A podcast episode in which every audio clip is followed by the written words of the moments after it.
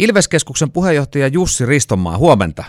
No huomenta, huomenta Timo. Taidat olla, taidat olla jossain mettällä. No mikä ettei, sanotaan, että metsässä, metsässä ainakin täällä raikkaassa keväisessä kosteessa aamussa ja mahtava keli. No kerros Jussi, että mikä on Ilveksen kotimetsässä tapahtuma? No kuule, sehän on itse asiassa ensimmäiset tein jo yhdeksänkymmentäviisi vuotta, että anteeksi tuhatyhdeksänsataayhdeksänkymmentäviisi, eli silloin aloitin näitä, ja kyseessä on tämmöinen pienryhmäretki, jossa tuota eri paikkoihin aina sitten lähdetty kävelemään tietystä pisteestä ja sitten siellä perillä, perillä tuota vähän tarinoin ja kertoi Ilveksen elämästä ja käyttäytymisestä ja, ja sitten takaisin ja omilla eväillä ja, ja hyvällä reippaalla retkimielellä ja nyt viime lauantaina oli tänään kesä ensimmäinen ja, ja siitä se lähti tämä kesä sitten käyntiin. Eli kun on pienryhmästä kyse ja ulkona ollaan, niin voisi olettaa, että aika turvallisin mielin voi lähteä. No kyllä, siitä mä läksin nyt liikkeelle tälle ihmeellisenä poikkeusaikana, niin kuin sanotaan olevan, että mä, viime lauantaryhmä oli, oli muutama neljä, viisi ihmistä ja, ja sama tulee olemaan niin kuin jatkossa, että nyt taisin laittaa jopa kuusi, kun nämä vähän helpottaa, mutta, mutta neljäkin ihmistä on jo periaatteessa, mä teen sen myöskin kahdella jo, että kun kaksi lähtijää on, niin silloin lähdetään ja välimatkat onnistuu ja kaikki, että kyllähän täällä ihan mukava ja turvallista me tässä ollaan. Äh, no... Kerro, että minkälainen eläin se ilves on. Jos vaikka siellä retkellä ilves tulisi vastaan, niin miten se reagoi ihmiseen?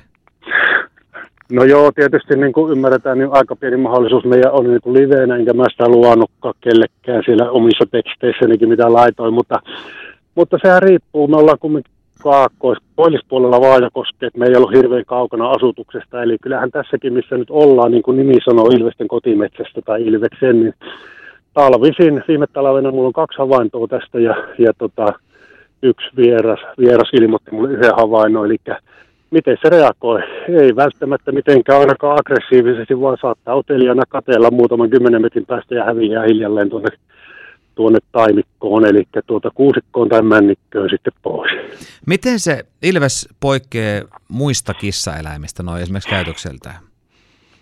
No kyllähän siellä perusasiat on varmasti pitkälti sama, oli se villikissa, petoeläinlaji, mikä hyvänsä, eli, eli tämmöiset saalistustekniikat ja tämmöiset, mutta kyllähän sopeutuma on tehnyt muutosta Eurasian ilvekselle täällä Suomessa, eli se on tottunut tämmöiseen lumiolosuhteisiin ja siitähän se nyt poikkeaa aivan varmasti niin joistakin Keski-Euroopassa olevasta villik- metsävillikissasta tai jostain lämpöistä alueita, missä ei lunta ole, niin tuota niistä, mutta kattaen kaikki kissapetoeläimet, niin käyttäytyminen on aika liki sama, pienillä eroilla aina. No, minkälaisia asioita ilveksestä sitten tuossa Ilveksen kotimetsässä retkellä oppii? No, sanotaan, että mä kerron siinä tietysti tätä perus populaatioekologiaa, eli se mitä siellä metässä on vuorovaikutusta lajin sisäisesti sekä saaliseläimiin suhteessa, mutta myös sitä, kun mulla on ollut mahdollisuus tässä pitkän pitkän ajan sisällä tehdä myös tämmöisiä niin sanottua psykologista, psykologista kartoitusta, eli mä tein semmoisen viisi, melkein viisi vuotta kestävän etologisen koe, koesarjan, jossa mä kartoitin niin kuin sen reaktiokytköksen, ilveksen reaktiokytköksen takana olevia muuttuvia tekijöitä. Siinä oli useampia yksilöitä mukana ja väri ja hajuja tämmöisillä testeillä kaivelin niin sanotusti siitä, sitä kaikenlaista kivaa sieltä pois ja, ja ymmärrettäväksi ja sitten tämmöistä persoonallisuutta, koska ne jokainen yksilö poikkeaa, niin myöskin siinä etsiskelin, että näitä omia kokemuksia, mitä on seurantakokeiden kautta tullut ja, ja metsässä ja näissä, niin siitä se rakentuu kaksikymmentäseitsemän vuoden ajalta. No mites ihan fyysisesti? Vaajakoskelta jostain kohtaa on lähtö. Minkälainen retki on noin muuten? Joo, semmoinen kevyt, kiva kävelyretki. Eli semmoista salaisesti tulee vähän tätä liikuntaa siinä huomaamatta mukana olijoille. Eli lähdetään Konttisen tie vanhan voimalan P-alueelta ja siitä lähdetään ja kävelymatkaa tuommoinen E-stakasin rieppikku yli neljä kilometriä, ei sen enempää. Ja kevyt yhdellä pitkällä kymmenen minuuttia noin kolmesataa metriä pitkällä nousulla, semmoisella jyrkähköllä nousulla, että ihan ei sovellu valitettavasti, että jos ei niin kuin jalat, lonkat toimi, niin sitten on vähän rankka, mutta ihan perusterveelle niin kyllä onnistuu nousu sinne mäelle, mihinkä mennään. Ja siellä on, taitaa olla aika komiat maisemat. No maisemat avautuu hienot tästä eri puolille, oikeastaan tuonne etelä, eteläsuunnalle kaikista parhaat. Ja tuota, alueena Natura-alue, todella mahtava alue ja, ja tässä on aina se, että tässä on muutakin eläimistöä, kettua, harmaapäätikkaa, palokärkeä löytyy tästä ja, ja, ja mitään muuta mukavaa. Ja sitten se aina talvisin se kissa, kun joka käy tässä, niin siitä tarinoin sitten.